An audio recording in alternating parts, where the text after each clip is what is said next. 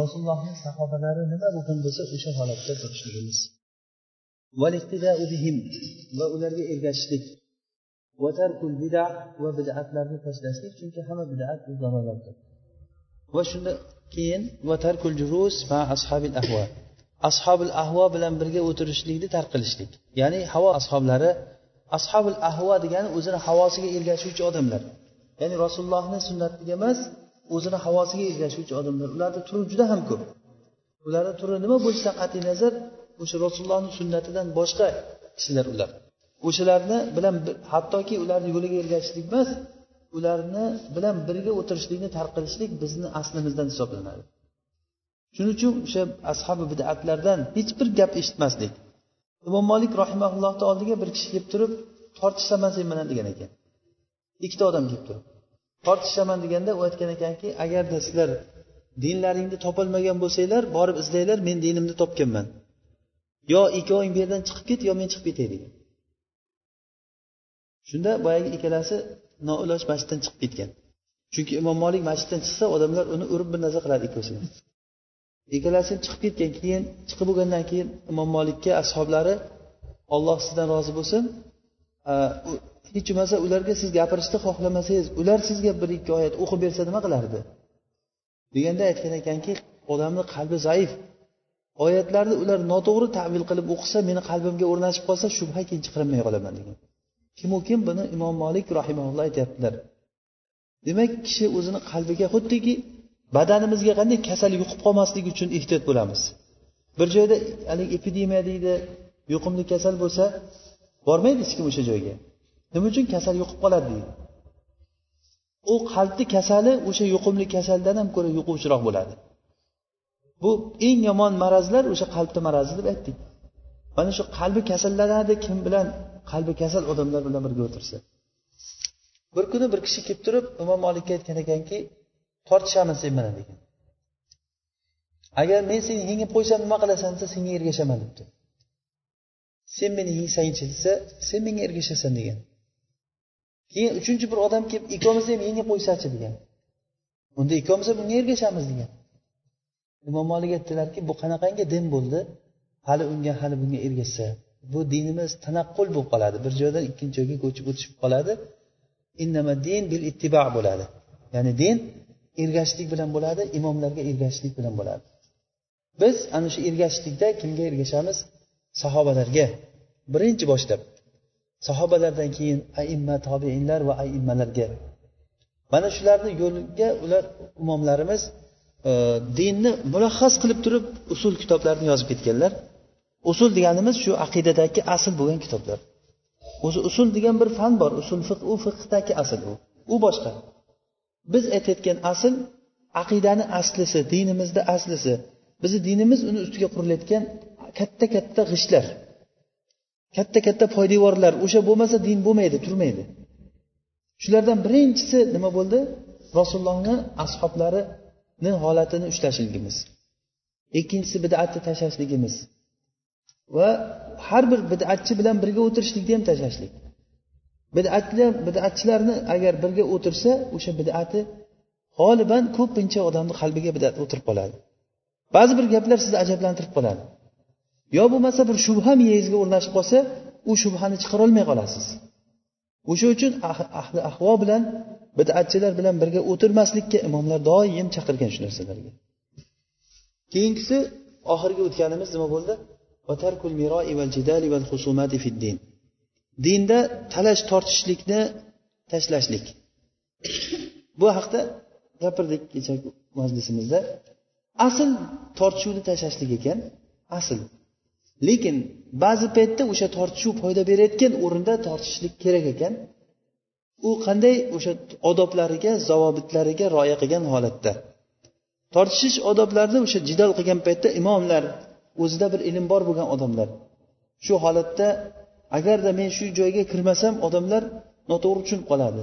Shu joyga bormasam hozir ummat halokatga ketib qoladi degan odamlar bilsa o'sha joyda o'zida quvvat sezsa albatta kirib o'sha joyda dinini himoya qilishlik vojib bo'ladi.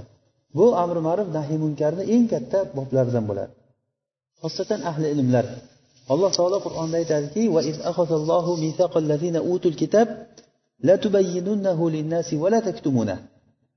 alloh taolo ilm berilgan odamlardan ahdi paymon oldiki albatta sizlar shu bilgan narsalaringni bayon qilib berasizlar yashirmaysizlar. Shuni yashirma shuni bayon qilib berasizlar deb to'xtab qolmadida undan keyin ta'kidlab aytyaptiki yashirmaysizlar degan. Demak ahli ilmlarga haqni yashirmaslik va mana shu haqda turib berishlik vojib bo'ladi. Imom ahmad rahimaullohni qur'onni maxluq deysan deb turib nimalar e, mo'taziliylar xalifa bo'lib qolgan o'sha paytda. Mo'tasi ma'mun davrlarida xalifa mo'taziliy bo'lgan. Mo'taziliylar aqidasi adashgan toifa ular ahli sunnadan emas. Hali inshaalloh bizni nimamizda darsimiz davomida keladi. Mo'taziliylar jahmiylar bularni hammasi bilan bitta bitta tanishib o'tamiz asllari bilan. Kimlar ular? Qisqasi mo'taziliylar ahli sunnadan emas bo'lgan toifa ular. O'shalar amir mo'mininlar o'sha bo'lgan. Qur'onni maxluq deysan deb turib qur'on maxluq deb u bidatchilar xalifaga o'shani o'qtirgan. Xalifa shu e'tiqodda bo'lgan. Keyin shu e'tiqodda bo'lmagan odamlarni olib kelib urib majburlab qur'onni maxluq dedirtirgan. Qancha odamlar o'lgan qamoqda? Qancha odamlarni ko'zi uyib olingan? Qancha olim kishilar fitnaga uchrab kaltakka chidalmasdan qur'on maxluq deb chiqib ketgan. Hamma qariyb o'sha zamonda odamlari qur'onni maxluq deyishga borgan. Majbur qilingan shunga. Illo bitta imom ahmad aytmagan. O'zi gavdada zaif odam arriq kichik odam bo'lgan ekan imom ahmad. O'sha qamoqda yotgan paytida oldiga amakisi ko'rgani borib ziyoratga ey jiyan qur'onni maxluq deb bir aytdi chiqib ket seni sheriklaring hammasi tashqarida yuribdi. Qur'onni maxluq sen majbur bo'lsang hozir. Kufr kalimasini aytishlik majburlangan odamga mumkinku. Sen aytganda chiqqin deganda aytgan ekanki men ollohni azobi bilan hamchini badanimga ro'para qilib ko'rdim. Meni badanim qamchiga chiday ekan lekin ollohni azobiga chidolmaydi degan. Vallohi meni uyim bilan qamoqxona bir xil ekan degan. Imom ahmad rahimalloh uyda hech narsasi bo'lmagan ekan. Hech narsa bo'lmagan uyida qamoqxonada ham hech narsa yo'q. Lekin ovqat beryapti bu yerda. Har zamonda uryapti. Shu kaltagini menga kaltagiga chidashligimga sabab bo'lgan narsa o'sha uruvchini bir gapi bo'ldi degan ekan. Urushdan oldin aytgan ekanki imom ahmadga sen xafa bo'lmagin. Bu kaltakni olloh uchun yeyapsan sen. Men o'g'illik qilib necha marta yeganman bu kaltaklar degan. Shundan keyin menga dalda bo'ldi. Haqiqatdan agar bu narsa ollohni zotida bo'layotgan bo'lsa menga nima degan? Bitta shu kishi qur'onni maxluq demagan. Aytgin shuni ayt bir og'iz ayt qo'yib yuboramiz desa. Men aytaman lekin mana yoqda o'n minglab odamlar qo'liga qalam bilan daftar olib turibdi qani ahmad nima deydi? Qur'on maxluq desa yoziladi birdan. Ahmad qur'onni maxluq dedi deb u paytda o'sha radio televizordan ham ko'ra kuchli bo'lgan yozish tarqatishlar. Menga vojib shuni aytmaslik degan. Haqiqatda shunday bo'lgan. Abu hanifa rahimaullohni xalifa qozi bo'lasan deb olib borib urib o'ldirgan. Abu hanifa rahimaullohday odamni ummat u kishini ilmiga muhtoj hamma ummat u kishiga qarzdor. Imom shofiy rahimalloh aytganlar odamlar hammasi ummat fiqhda abu hanifaga boqimonda degan. Boqimonda ya'ni abi hanifata fil fiqh deganlar. O'shanday odamni olib borib urib urib o'ldiryapti qarang. Lekin u kishi gapida turgan. O'sha ahli ilmlar haqni bayon qilishlik bobida u kishilar imomlar mana shunday bo'lgan biz dinimizda mana shunday odamlarga ergashamiz. Sahobalarga tobeinlarga va aimmalarga. U imomlar bizlarga kitoblar yozib qoldirdi. Shu kitoblardan biri bizni qo'limizdagi hozir o'qiydigan imom ahmadni usul sunna kitob. Shu yerdan biz oxirgi o'qiganimiz tarkul miroi val jidal val husumati fid din. Dindagi tortishuv talashlarni tashlashlik talashib tortishmaslik. Qachoniki talashib tortishish u ham odob bilan qachon mumkin bo'ladi? Ahli ilmlarga o'sha kerak paytida borib turib e, ish berishligi. Mana buni misollarini aytdik. Ibn abbos roziyallohu anhu borib turib havorijlardan ikki mingtasini bir jalsada qaytarib olib kelgan. Ikki mingtasini. Mana bu tortishishlikni foydasi. Imom ahmadni qilgan jidollari sababli qancha bidatchilar bidatidan qaytgan. Bu rasululloh sollallohu alayhi vasallamni sunnati bo'lganlar bo'lgan. Qaysi bir joyda agar sal bo'lsa ham imkoniyatni ko'rsa borib albatta o'sha joyda da'vat qilish kerak. Agar tortishish kerak bo'lsa agar hech iloji bo'lmasa yaxshilik bilan. Lekin asl shuni bilishimiz kerakki asl nima? Tortishmaslik bizni ummatni ko'pchilik falokatga olib kelgan bizni hidimizni ketkazgan narsa tortishish bo'ldi.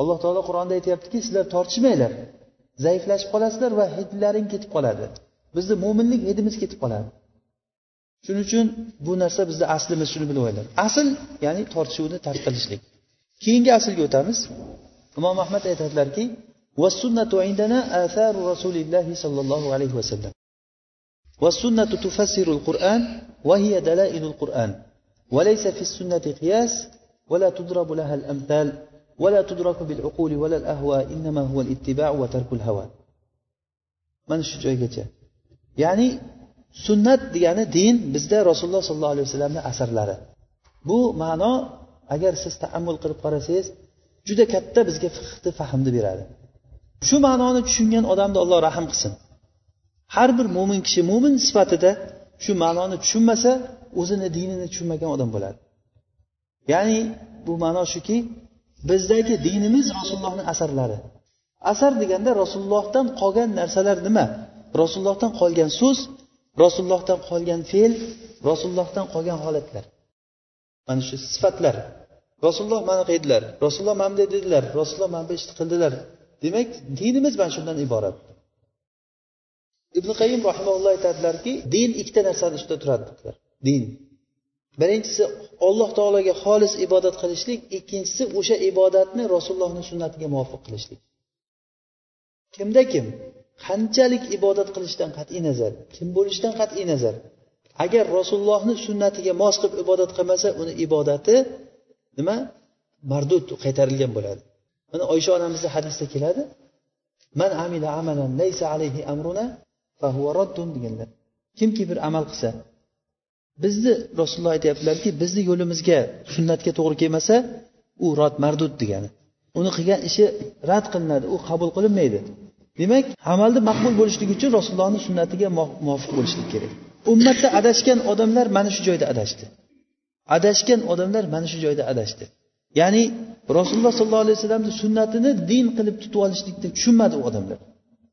Rasulullohni sunnatini din qilib tutib olishlikni ular tushunmadi. Odamlar o'zlaricha o'z aqli bilan o'z aqli bilan din tuzib olishlikka harakat qildi. Kim qayerda nimani ajablantirgan narsani ko'rsa shuni olib bu yaxshi narsa ekan yomon emas ekan bu yaxshi ekan deb olishlik bilan bizni dinimiz mana shu holatga kelib qoldi.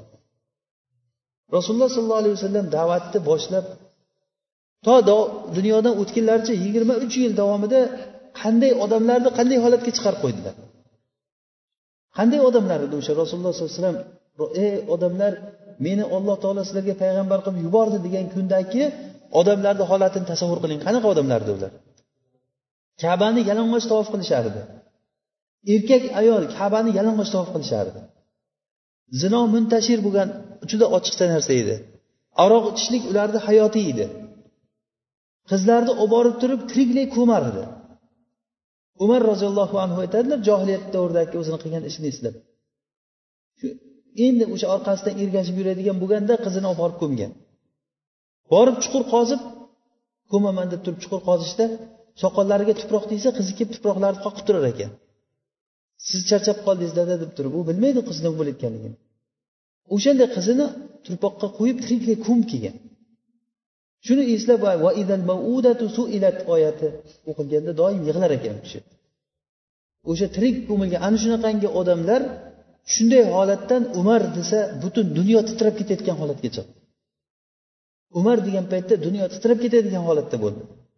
Hurmizon degan forsni bitta tustar degan bir nimasi bo'lgan mamlakati shahri o'shani tustar judayam mahkamlangan devorlari o'sha qo'rg'oshidan quyilgan katta bir shahar bo'lgan. Umarni davrida fath bo'lgan o'sha. U yerda qancha sahobalar shahid bo'lib ketgan? Majzaat ibn savru sadusiy degan ming kishini yakkama yakkada muborazada o'ldirgan kishi bo'lgan. O'shani ham o'ldirgan hurmuzon. Hurmuzon bilan birga kelib qolganda hurmuzon o'shani o'ldirgan ekan. Qisqasi musulmonlar o'sha yerda to'starni mag'lubiyat qilib hurmuzonni oldinga ustiga tojlarni kiydirib oldinga solib haydab olib kelgan asr qilib.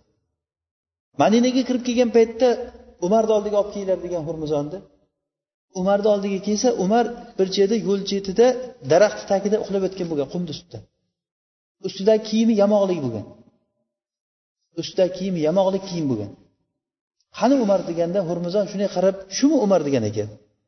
Ular kim qanday odam bo'lsa kerak? deb eshitganda eshitgan paytda. Keyin aytgan ekanki bir mashhur gapi bor. Adalta fanimta degan. Odillik qilding uxlayapsan xotirjam degan. Chunki podshohlar yaxshi biladi kim xotirjam bo'lishligini odillik qilding uxlayapsan degan keyin umar ular oldiga olib kelgandan keyin umar uyg'onib o'rnidan turgandan keyin uni haybatini ko'rib keyin qo'rqib ketgan o'zi o'sha mo'min kishiga alloh taolo bir haybat beradi. Bo'lib ham umardek odamga. Hattoki umar yurgan ko'chada shayton yurolmaydi degan rasululloh sollallohu alayhi vasallam. Shunaqangi kishi edi. Muhim shunday odamga umarday odam mana buyoqda o'zini qizini ko'mgan tirgilik u kishini kuyovi zayd ibn said ibn zayd ibn amr ibn nufayl degan kishi o'sha kishi uni kuyovi islomga boshida islomga kelgan. Umarni singlisi bilan birga. Shu islomga kelganligi uchun qancha azob bergan kuyovisiga ham singlisiga ham. Hatto rasulullohni o'ldirish o'ldiraman deyishgacha borgan umar. Umarni shunday johilligidan u kishi agarda hattobni eshagi islomga keldi desa men aqlimga to'g'ri keladi lekin umar islomga kelmaydi degan. Umar islomga keldi desa men ishonmayman degan shunchalik uni johilligi umarni. Lekin o'shanday odam qanday odamga aylandi? Qancha vaqtni ichida yigirma uch yil degan narsa bu hech narsa emas bu. Bu ummatni o'zgarishlik davriga olsangiz bu hech narsa emas bu narsa. Lekin shu vaqtni ichida o'shanday ummat mana bunday ummatga butun kuntum xayra ummatin uxrijat linnas degan oyatga loyiq bo'lgan odamlar o'sha o'sha xitobni muhotabi bo'lgan odamlar bular. Sizlar ummatlar uchun chiqarilgan ummatlar uchun chiqarilgan ummat odam alayhissalomdan boshlanadi. Odam alayhissalomdan boshlab chiqarilgan qiyomatgacha bo'lgan ummatni eng yaxshisi bo'ldinglar. Kimga aytyapti shuni? Ana shu umar roziyallohu anhuni turgan muhitiga aytilyapti o'sha odamlar qayerdan shunday odamlar paydo bo'lib qoldi buni? Ularni qo'lida bir rasululloh sollallohu alayhi vasallamni sunnatlari bor edi qur'oni bor edi ular. Mana shu dastur bizni ham qo'limizda bor hozir. Qur'on bilan sunna bizni ham qo'limizda bor. Lekin biz undan foydalanishni bilmaymiz. Qo'lida telefoni bor telefon qilishni bilmagan odamga o'xshaymiz biz ham. Qancha ishlarni qilsa bo'ladi lekin uni o'sha foydalanilmay boshqa narsaga bir stol qimillab turgan bo'lsa tagiga qo'yib yuboramiz uni.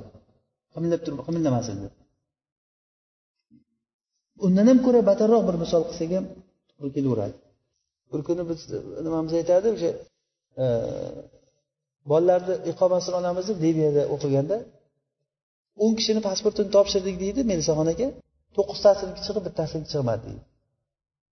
Keyin ancha orqasidan yurdik yurdik yurdik. Keyin bir kuni o'zim bordim deydi borib melizani kattasi o'sha bergan odamni oldiga kirib aytaman deb o'tirsam u kishi gaplashib turgan ekan. Kutib o'tirib qarasa haligi stoli qimillab turgani uchun qimillamaslik uchun bittasini qo'yib qo'ygan ekan yerga shuni ko'zi tushib qolibdi pasportga o'zi. shu mana uni olib ketgan keluvdim managa tushib ketibdi ekan shuni olib bering debdida hech nima ko'rmaganda u ham olib berib yuborgan ana shunday o'sha masalan pasportda hozir shu yerga ishlatayotgan narsami bu? Xuddi qur'onimizni bizlar boshqa narsalarga o'qib yurganligimiz qur'onni yodlab olib turib o'ttiz pora qur'onni. Dinidan biron kalima tushunmay yurgan odamlar o'sha bundan ham ko'ra yomon holatga o'xshatsa bo'laveradi. Bu shunday narsaki bu qur'on bizlarni zulmatdan nurga chiqaradigan narsa. O'shanday narsani bizlar tashlab dinimizni o'zimiz umuman hayron bir ummatga aylanib qoldik bizlar. Bizni oldimizda katta bir misol bor mana sahobalarni misoli. Qanday bir holatdan qanday holatga chiqdi? Shuni bittayu bitta yo'li rasululloh sollallohu alayhi vasallamni asarlari. Xuddi shuni imom ahmad rahimulloh aytyaptilarki sunnatu indana atharu rasulillahi sollallohu alayhi vasallam. Sunnat ya'ni din bizda rasululloh sollallohu alayhi vasallamni asarlari. Rasululloh sollallohu alayhi vasallam aytdilarki kimki menga ergashsa jannatga kiradi kim menga osiy bo'lsa do'zaxga kiradi dedilar. Man atoani dahalal janna va man asoni faqat aba. Ya'ni hadisni davomi kullu ummati yadkhuluna janna. Ummatimda hammasi jannatga kiradi illo kirishga unamagan odam kirmaydi. Qolu yaba ya rasululloh kim unamaydi jannatga kirishga desa aytdilarki kim menga itoat qilsa jannatga kiradi kim menga osiy bo'lsa o'sha unamagan odam shu bo'ladi. Mana shu narsa yana takror aytamiz. Ibodatni ko'p qilishlik bilan ish bitmaydi. Ibodatni ko'p qilganligingiz bilan bo'lmaydi ish. Ibodat rasululloh sollallohu alayhi vasallam yo'liga to'g'ri kelishi kerak. Biz mana shunga ma'murmiz. Agar shunga to'g'ri kelmasa u qilgan narsangiz hammasi ollohni huzurida maqbul bo'lmaydi. Rad qilingan bo'ladi bu. O'zi u odam adashgan odam hisoblanadi. Demak harakat bekorga ketadi. Rasulullohni asarlari rasululloh sollallohu alayhi vasallam bir kuni bir janoza namozida qabrni oldiga borib o'tirganlarida qo'llarida bir cho'p bor edi. O'sha rasululloh shu yerga shunday chizdilarda cho'p bilan hada siroti deganlar. Bu meni yo'lim deganlar. Yoki sabili vahadihi subul deb atrofidan chiziqlar chizganlar. Bu yo'llar bular. Ya'ni boshqa yo'llar rasulullohni yo'lidan boshqa. Keyin alloh taoloni oyatini o'qidilarki va anna hada siroti mustaqiman fattabi'uhu va la tattabi'u subul fatafarraqa bikum an sabili. Mana shu meni to'g'ri yo'lim bitta yo'l. Shunga ergashinglar fattabi'uhu va la tattabi'u subul boshqa yo'llarga ergashmanglar. Nima bo'ldiki sizlarga musulmonlar? Hali u toifa chiqsa u toifaga ergashasizlar bu toifa chiqsa bu toifaga ergashasizlar. Eng achinarli joyi qur'on ularga nozil qilingan xalq ya'ni arab xalqi bo'lib turib o'zlari arabda yashab qalbi yevropada yashaydi. Kimga taqlid qilyapsizlar? O'sha najas bo'lgan mushrik kofirlargami? Ularda insoniyatlik bir qadr qiymatlardan bir hidi ham kelmaydigan odamlar ular. Insoniylik qadr ular nima qilsa shuni qilyapsizlar. Uylarida kuchuk boqyapti. Uylaringda kuchuk boqdinglar. Ayollarni hijobdan hijob bu ularda yo'q. Ayollaring sizlarni musulmon bo'lgan muslima ayollar o'shalarni ayollariga o'xshashlikni tamoman uyiga televizorlar kirib shu televizorlarda bo'layotgan teleseriallar o'sha yoqdagi hayotni shunday sizni uyingizga olib kirib ertayu kech vasvas qilib ularni qalbiga singdirib tashlayapti. Bozorga chiqing mana misrda yurib bozorda men qizlarga kiyim topolmaganman necha marta chiqib mana yashagan odamlar biladi birorta kiyim yo'q kiyishga qiz bolalarga yengli uchun kiyimni o'zi yo'q. Izlavering birorta magazinda yo'q. Men shuni tahaddiy qilib aytaman shuni. Magazinda yo'q qizlarga kiyim. Mana shu o'n to'rt o'n besh o'n besh yoshgacha bo'lgan qizlarga kiyim yo'q. Hammasi o'sha iplik boyagi almoy oljoy kiyimlar. Qayerda deng? Misrda. Bu nima bo'ldi ummatni ahvoli? Mana shu holatga kelib qoldi. Shundan bilavering bizni ahvolimiz qanday ekanligini. Mana shu holatda biz nima bo'ldi biz musulmonlarga? O'zimizni shunday qo'limizda qur'onimiz turib sunnatimiz turib shunday bir millat bizni saqofamiz bor bizni huviyamiz bor. Huviya degani kimsan degan paytda haligi cho'ntagingizdan pasportingizni chiqarib men mana shuman mana shu mamlakat fuqarosiman. Deysizku musulmon odam men la ilaha illalloh muhammad rasululloh degan musulmonman men degan huviya bo'lishi kerak odamda. Mana shu huviya bizga katta bir kuch beradi. Shu huviya bizni katta bir tayanchimiz. Mana shu huviya bilan biz bir birimizga aka uka bo'lamiz hammamiz bitta jon bo'lamiz. Qachoniki biz o'sha huviyani kimligingizni bilishingiz kerak? Kimsan sen degan paytda men musulmonman deya olishingiz kerak. Siz ibodatingizni ochiqchasiga qilolmaysiz. Uyalasiz qilgani ibodatingizni. Men musulmonman degani qo'rqasiz. Bu holatlarga nima bizni shuncha holatga olib kelib qo'ydi? Hammasi shu bitta sabab rasululloh sollallohu alayhi vasallamni asarlarini tashlashligimiz bo'ldi. Uhud jangini biz ko'p misollarda keltiramiz buni. Uhud jangida musulmonlar mag'lub bo'ldi. Mag'lub bo'lishligini birdayu bir sababi nima bo'ldi? Rasululloh sollallohu alayhi vasallamni buyrug'iga itoat qilmaslik bo'ldi. Rasulullohni buyrug'i bir bir og'iz buyruqlariga. Uhud maydonini agar borgan borgan kishilar biladi uhudda mana shu mana shu tepalik bo'lsa rasululloh ellikta kamonchini qo'ygan tepalik bo'lsa mana bu yerda uhud tog'i yonida. Mana shunaqasiga. Jang mana bu maydonda bo'lgan. Bu yoqda madina mana bu yoqda e, makka narigi tomonda. Mushriklar makka tomondan kelgan undan oldin rasululloh sollallohu alayhi vasallam madinadan chiqib kelganda kelib turib mana shu tog'ni tagiga mana shu yerga joylashganlar. Toqqa qarab toqqa orqalarini qaratib oldinga maydon mana bu yerda. Ellikta odamni mana bu yerga qo'ygan. Bu buyoqlari to'qayzor chakalakzor odamlar kelolmaydigan joy bo'lgan. Mana bu uhud tog'i. Shu yerga ellikta odamni qo'ygan. Hech kimni aqli yetmagan bu yerga ellikta odam nima uchun turganligiga. Rasululloh aytdilarki biz mag'lub bo'lsak g'olib bo'lsakda shu yerdan qimillamanglar ya'ni u gap bilan ham kifoyalanmasdan agar bizni qushlar kelib cho'qib ketayotganligini ko'rsanglar ham qimillamanglar degan biz mag'lub bo'ldik. Biz o'lsak agar qushlar cho'qib ketayotganda qush qachon cho'qiydi odamni? O'lgandan keyin qush cho'qiydi shu holatda bo'lsa ham sizlar shu e, qimillamanglar joylaringdan dedilar sahobalarga. Haligi ellikta odamga. Urush boshlangandan musulmonlarni nimasi ustun bo'ldi kuchi. Kofirlar mag'lub bo'lib orqaga qarab qochdi. Mana shu tepalikda o'tirgan odamga urush maydoni shunday ko'rinib turadi. Bular qarab turibdi urush tugyapti o'zi. Hatto ayollar toqqa qarab qochib chiqyapti kofirlarni ayollari. Musulmonlar g'animatlarni olib asr olib baylab buyog'ini orqadan quvib ketyapti. Bular aytgan bu nima o'tirish degan? Bo'ldi urush tugadi degan. Ba'zilar aytdi yo rasululloh bu yerdan qimillamanglar degdi bizga. G'olib bo'lsak ham mag'lub bo'lsak ham qimillamanglar degdi bizga. Desa to'g'ri qimillamanglar degdi lekin urush tugadiku degan. Bu yerda o'tirgandan ko'ra borib g'animat olsak o'sha foyda emasmi? degan. Shunday dedidan keyin bular shartta o'sha musulmonlarga qo'shilib tushib ketib qoldi. Bir ozroqgina bir sanoqli odam qolgan. Ana shu paytda boyagi mana shu uhud tog'i bo'lsa uhud tog'ini orqasida holid ibn valid otliqlari bilan tog'ni orqasida turgan. Tog'ni orqasidan mana shunaqasiga ot bilan aylanib kelgan tog'ni. Ot bilan. O'sha o'n olti kilometr ekan. Tog'da aylanib kelishlik o'n olti kilometr. O'n olti kilometr joydan aylanib kelib turib mana shu tog' bilan tepalikni orasidan mana shu yerga kirib kelgan. Musulmonlar hech qachon o'ylamagan bu yerdan odam keladi deb chunki bu yoqda hech narsa bo'lmagan yo'q. Hech kimni xayoliga kelmaganki tog'ni orqasidan odam mana shu yoqqa aylanib keladi rasululloh mana shu yerga qo'yib qo'ygan joylardan aynan otliqlar shu aradan ana shu yerdan o'tish kerak. Bu yoqdan o'tib bo'lmaydi. Rasululloh qo'ygan joy eshikka qo'yib qo'ygan ekan ularni. Aynan ularni kirib kelishi mumkin bo'lgan joyga qo'yib qo'ygan agar ellikta kamonchi bo'lganda edi o'tkazmaydi ularni. Qirib tashlaydi ellikta kamonchi. Keyin ular mana shu yerdan to'g'ri o'tib ketdi. Musulmonlarni orqasidan borib urgandan keyin hamma dovdirab qoldi. Hamza roziyallohu anhu o'ldi.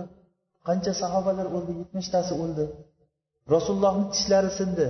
Hatto ustlari kaskasi ikkita temiri yuzlariga kirib ketdi. Yuzlari qonadi rasulullohni juda katta musibat bo'ldi.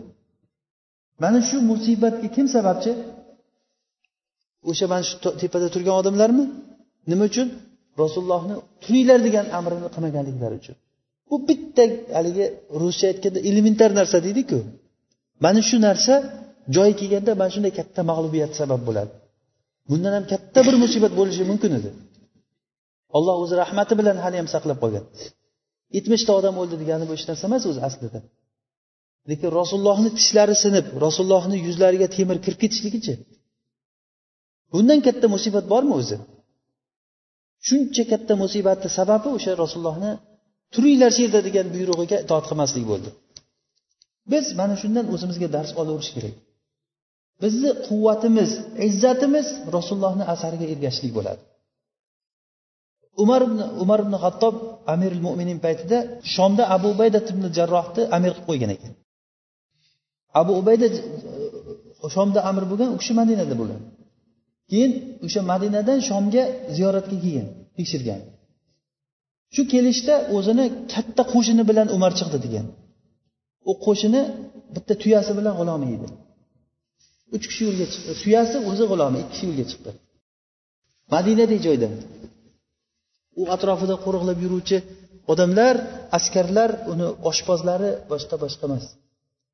Undan oldingi podsholar tarixlarida o'qing bitta joyga safarga chiqsa necha yuzlab oshpaz birga chiqqan. Bitta oshpazni o'zi. Qancha narsa ovora unga. U bekordan bekorga bo'lmaydi xalqni qoni bilan ichilingan narsalardan bo'ladi u. O'shancha gaplar hammasi.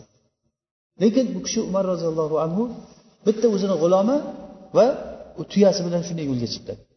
Bo'lib ham shu ketishda tuya bittaligi uchun ikkovsi almashib mingan. Qanchadir joyga umar minsa qanchadir joygacha boyagi g'ulom mingan. Navbat nima? Ustidagi kiyimida o'n ikkita yamog'i bor ekan. Kiyimi yamoqlik kiyim bo'lgan. Yuraverib oyog'i tapchkasi urib yuborganligi uchun oyog'idagi nali olib qo'ltig'iga tiqib olgan. Abu ubayda amirul mo'minin kelyapti deb butun shom ahli hammasi tashqariga chiqib turgan shahar tashqarisiga shahar tashqarisida turibdi umar kirib kelishda o'sha kelishda navbat boya g'ulomniki bo'lgan. Umar tuyani yetalab kelyapti tepada haligi g'ulom umarni qo'ltig'ida tapichkasi yamoq kiyim bilan kirib kelyapti. O'shanda kelganda abu ubayda ya amiril mo'minin alloh rozi bo'lsin sizdan. Bu nima ahvol degan. Bu men sizni bu amiril mo'minin kelyapti deb shuncha odam bilan kutib o'tiruvdim. Bu ahvolingizni ko'rib juda xijolat bo'ldik bizlar. Deganda ya abu ubayda sen gapiryapsanmi shu gapni hali? degan. Agar sendan boshqa odam bo'lganda hozir haqqini beray edim men degan. Biz qanaqangi odam edik rasulullohni hidoyati kelib turib hidoyatga ergashib mana shu holatga chiqdik. Butun dunyo bizdan larzaga kelyapti degan. Biz ollohga taqvo qilishlik bilan rasulullohga ergashishlik bilan shu holatga chiqdik. Agar ergashishlikni tashlasak biz tuban holatga yana qaytib ketamiz degan. Mana bu hayotni qoidasi bu aytgan gaplar. Haqiqatdan ham o'sha paytda butun dunyo ulardan qo'rqqan. Butun dunyo qo'rqqan. Saodatlik hayot bo'lgan. Rasululloh aytganlarki agar senga umr uzoq bo'lsa hali ko'rasan dedilaru. Habbob e, arabga hali shuncha vaqtlar keladi xotirjamlik bo'ladi. Hazramovutdan bir ayol kishi chiqib turib kabani tavof qilib qaytib ketadi hech kimdan qo'rqmaydi degan. O'sha paytdagi rasululloh aytgan yo'llari hazramot bu yamanda. Yamandan makkaga kelishlik g'irt o'lim kun bo'lgan yo'l to'la qaroqchi bo'lgan. U bo'lib ham ayol kishini ko'chada yurishligi umuman qiyin bo'lgan. Ayol kishini qo'ying erkak kishi yurolmagan. Shuni ushlab qul qilib sotib yuborgan bir joyga olib borib shunday olganda pasportni yirtib tashlab o'zini olib borib sotib yuborgan. Hech kim hech narsa deyolmaydi. Qonun qoida yo'q. Ana shunday holatdagi gapirilyapti ayol kishi bir o'zi hazramovutdan chiqib kabani tavof qilib qaytib ketadi. Imom shofiy rahimalloh mana shu hadisdan ayollar mahramsiz safar qilsa bo'ladi agar omonlik bo'lsa deb dalil olgan agar omonlik payti bo'lsa ayollar hajga faqat hajga degan. Shu hadis hajga aytilganligi uchun umraga yoki hajga. Kabani tavof qilishlik uchun mahramsiz kelsa bo'ladi. Rasululloh bu gaplarni xotirjamlikni sifatini aytib berishlik uchun aytganlar hali shu vaqt keladi keldi ham. Mana shu vaqtlarni ko'rdi odamlar. Shunchalik xotirjamlik bir rahmat paytlari bo'ldi. Bizga odamlar shayton va uning zurriyotlari shunday katta ne'matimizni yomon narsa deb tanitib qo'ydi. Haligi bir qoida bor arab tilida ida takarrara taqarrar deb. Bir narsa takror bo'laversa qalbga o'rnashib qolar ekan. Bizga o'rnashtirgan narsa seni qo'lingdagi bu kitobing seni qaloqlikka olib keladi. Bu kitob eskicha narsa bu. Bu kitobni qilsang sen ha o'sha falon vaqtdagi o'rta asrlardagi davrga qaytasan.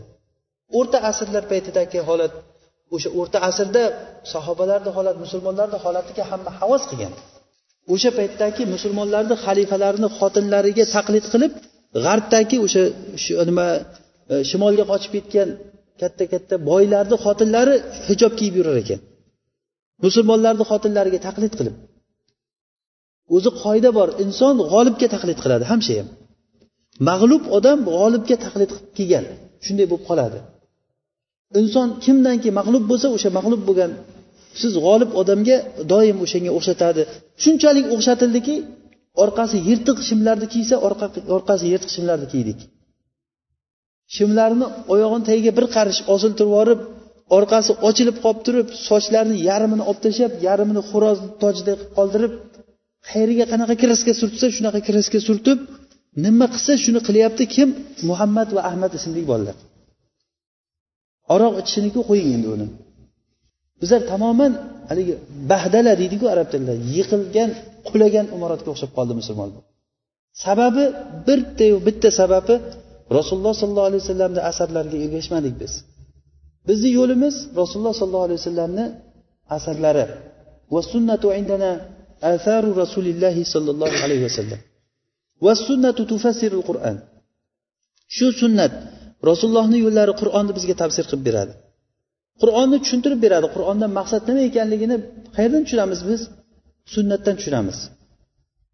Vahiya qur'an. Bu sunnat qur'onni dalillari. Qur'oniy degan bir toifa chiqqan.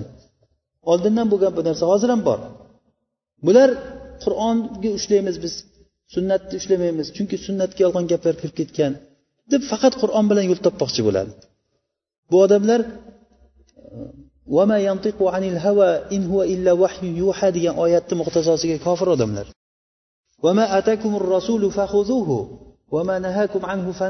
Oyatini muhtazosiga kofir odamlar bular ya'ni nimaniki rasululloh sizlarga keltirgan bo'lsa uni oylar rasululloh nimadan qaytargan bo'lsa shuni qaytinglar degan oyatni muqtazosiga kofir odamlar ular va in tutiuhu tahtadu va atiulloha va atiur rasul. Rasulga itoat qilinglar allohga itoat qilinglar va rasulga itoat qilinglar degan oyatni muqtazosiga kofir odamlar. Qur'oniylar kofir odamlar ular. Ular o'sha qur'oniylar degani rasulullohni sunnatini olmaymiz deydi ular. Aynan shuni buxoriyni rivoyatida rasululloh sollallohu alayhi vasallam aytganlar sizlarni bittalaring qonni to'yib olib nimani so'rini ustida yotib olib yonboshlab olib turib ertaga aytmasinki biz nimani ollohni kitobida topsak olamiz? Kitobda topmagan narsani olmaymiz demanglar. Bilinglarki ala inni utitul qur'an va mislahu ma'ahu deganlar. Menga qur'on berildi va qur'onchalik yana shuncha narsa berildi degan. Ya'ni sunnatda kelgan narsalar ba'zilari qur'onni tafsiri ba'zilari qur'onda yo'q bo'lgan hukmlarni ham bayon qilib keldi. Masalan qur'onda eshak go'shti harom degan joy yo'q. Yoki qur'onda xotin kishi e, er kishi o'zini xotinini xolasini xotinni ustiga olishlikni yo'q bu qur'onda. Misol uchun bunaqa narsa juda yam ko'p. Ya'ni rasululloh sollallohu alayhi vasallam e, xotin bilan uni xolasini o'rtasini jamlashlikdan qaytarganlar. Qur'onda va antajmau baynal uxtayni deb qaytarib kelgan. Ya'ni ikkita opa singilni bitta nikohda jamlamanglar deb kelgan. Sunnatda bo'lsa xotin bilan uni xolasini jamlash. Siz xotiningizni ustiga uni xolasini nikohlab ololmaysiz. Harom bu. Nima harom qildi buni? Sunnat harom qildi. Eshak go'shti eshak go'shti deganda uy himorul ahli uyda miniladigan eshak boru. Yovvoyi eshak emas. Yovvoyi eshak bu zibra. Zebra halol yeyishlik. Lekin humurul vahshiy ya'ni e, yeyishlik halol humurul ahliga harom qilingan. Haybar g'azot fatqi yilida rasululloh sollallohu alayhi vasallam bir elchi yubordilar borib aytinglar sahobalarga o'sha eshak go'shti yemasin o'shanda eshak go'shti bilan qozonlar qaynab turuvdi. Qozonlarni ag'darib tashlatgan harom bo'lganligi uchun go'shtlar pishib turgan joyda to'kib tashlangan demak bu narsa qur'onda yo'q. Sunnat qur'onda yo'q bo'lgan hukmni olib kelishi mumkin. Hozir aytganimizdek. Yoki qur'onda kelgan narsalarni hadis sunnat tafsir qilib keladi. Ya'ni tushuntirib keladi undan maqsad nima ekanligini. Qur'onda namoz o'qinglar degan bo'ldi. Qachon o'qishlik yo'q?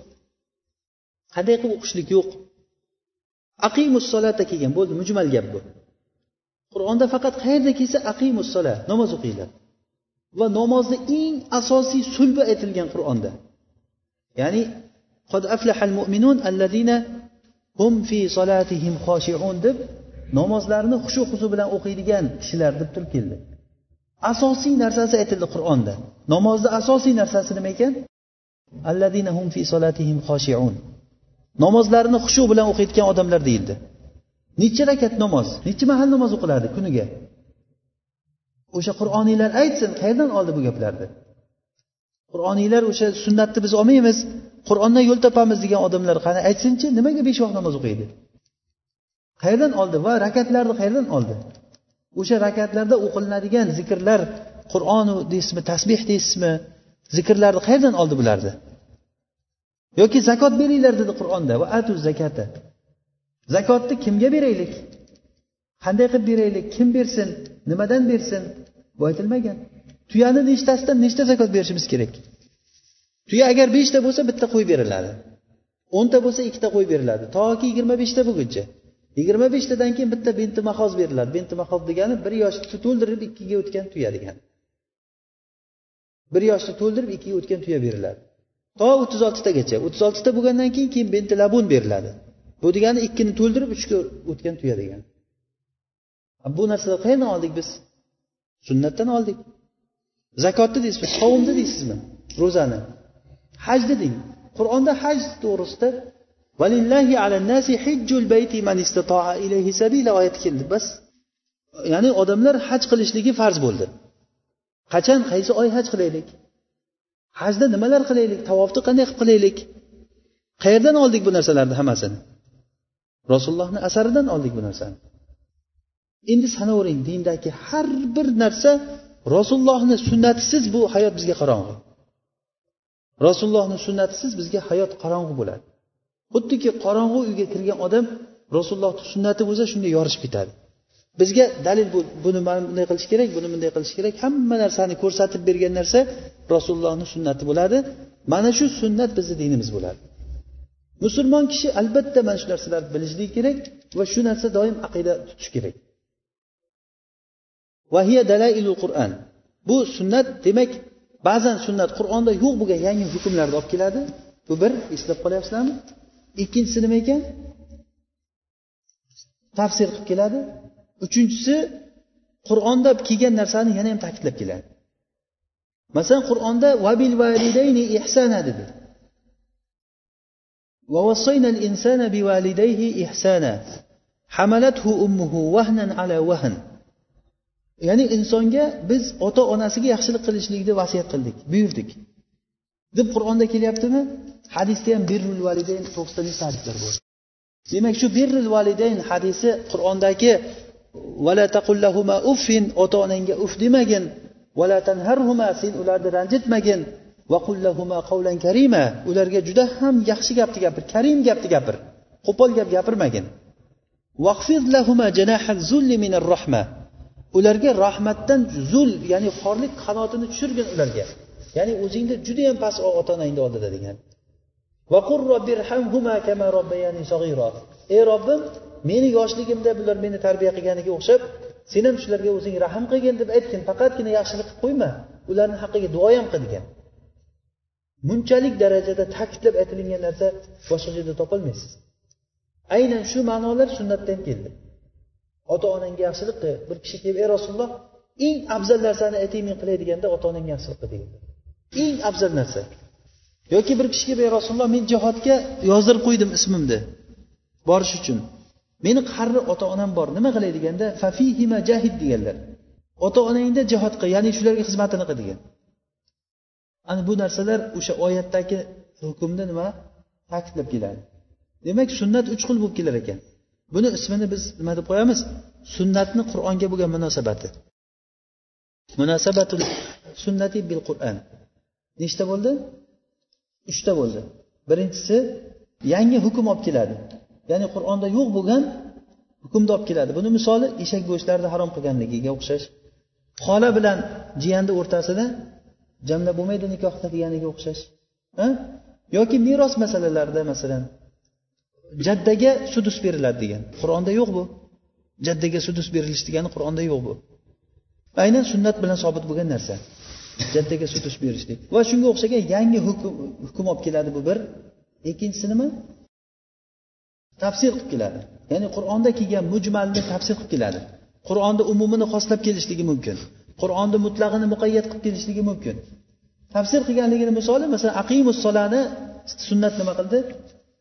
Uni tafsir qildi. Qanday o'qishimiz kerak? Qanday rasululloh sollallohu alayhi vasallam namozni hamma holatini ko'rsatib berdilarda aytdilarki sollu kamaro aytumuni usolli deganlar. Meni qanday namoz o'qiyotganligimni ko'rgan bo'lsanglar shunday namoz o'qinglar dedilar. Yoki haj qildilar rasululloh sollallohu alayhi vasallam. Haj qilib hajda tosh otdilar. Shaytonga tosh otish bormi qurbonlik bormi soch oldirishlik bormi minoda muzdalifa kabani tavof qilishlik tavofil vado ehrom hammasini qilib bo'lib oxirida aytdilarki huzu anni manasikakum dedilar. Mendan ana haj ibodatlarini mendan o'rganinglar oylar deganlar. Sahobalar shu rasulullohni qilgan ishlarini ko'rib yurgan orqalarida rasululloh tuyada yurdilar baland tuyada ular rasululloh nima qilayotganliklarini qarab yurgan sahobalar. Shu ibodatlarni qilib bo'lgandan keyin xuddi shunday qilinglar deganlar. Mana sunnat bilan demak qur'onda kelgan narsani sunnat nima qildi? Tafsir qildi. Uchinchisi nima ekan? Ta'kid ya'ni qur'onda kelgan ma'noni hadis ta'kidlab keladi sunnat.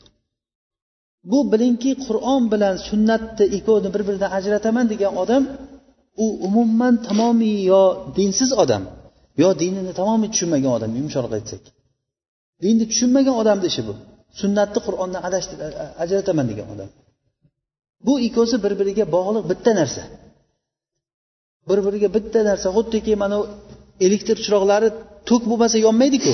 Qur'on agar shu elektr chirog'iga o'xshatsak unga kelayotgan elektr tokini sunnat desak bo'ladi. Agar shu sunnat bo'lmasa bu qur'on bizlar tanimaymiz bilmaymiz bu narsani. Yana qiziq joyi shu qur'onni bizga kim aytib berdi? Rasululloh aytib bermadilarmi? Ajratgan odamlarga aytamanda shu qur'onni rasululloh aytib bergan bo'lsa sunnat kimdan kelyapti? Rasulullohdan keladi nimaga ajratyapsan ikkovsini o'rtasini vallohi bu shaytonlarni ishi bu. Boshqa gap yo'q bu yerda. Bu havoyi nafsga ergashishlik dinni oyoq osti qilishlikdan boshqa gap emas bu. Musulmonlarni aqli bilan o'ynashishlik bu narsa. Musulmonlarni eng adashtirishlikda o'sha yo'llardan bir katta yo'l ularni sunnat bilan qur'onni shunday ajratib qo'yib qur'on bu haqiqiy yo'l bu eng toza yo'l shuni mahkam ushlagin qolganiga yolg'on aralashib ketgan degan odam qo'lingizga lampochkani berib qo'yib tokka tiqmasdan mana mana shu yoritasan degandek bo'ladi. Qanday qilib buni ishlatasiz uni tok bo'lmagandan keyin. Ular yaxshi biladi bunday degan odamlar bizga lekin biz musulmonlar afsuski o'sha ba'zi odamlar shu holatga kirib qoldi. Hozir ham bor ekan shu eshitamiz shu qur'oniy degan bir toifalar bor ekan. Ular faqat qur'onni ushlaymiz sunnatni olmaymiz degan odamlar bor ekan. Bu odamlar o'sha johil kishilar ular. Allohi mustaan ya'ni misrda chiqdi shunaqa bitta o'zbek bola o'sha misrda o'qib yurib shunaqa bo'lgan ekan uni o'sha o'qiyotgan joylaridan ham haydab yubordi uni bilib qolib yonidagi odamlarni da'vat qilib yurgan joyida bilib qolib turib uni haydab yubordi o'qishdan azhardan haydalib ketdi. Shu bunaqangi miyasang odamlar bor baribir. Qisqasi ularku mayli endi. Biz o'zimizni holatimizni tuzatishligimiz uchun bilishimiz kerak bo'lgan narsa shu. Rasulillahi sollallohu alayhi vasallam. Sunnat bizda dinimiz rasulullohni asarlari. Va sunnatu tufassirul qur'an va hiya dalailul qur'an. Allohu alam. Endi buni davomi inshaalloh kelgusi majlisimizda asosiy nimasi yana bir nimasi? Valaysa fi sunnati qiyas. Sunnatda qiyos yo'q degan nimasi? Inshaalloh vaqtimiz ancha bo'lib qoldi bu o'tirishimizda gapiramiz uni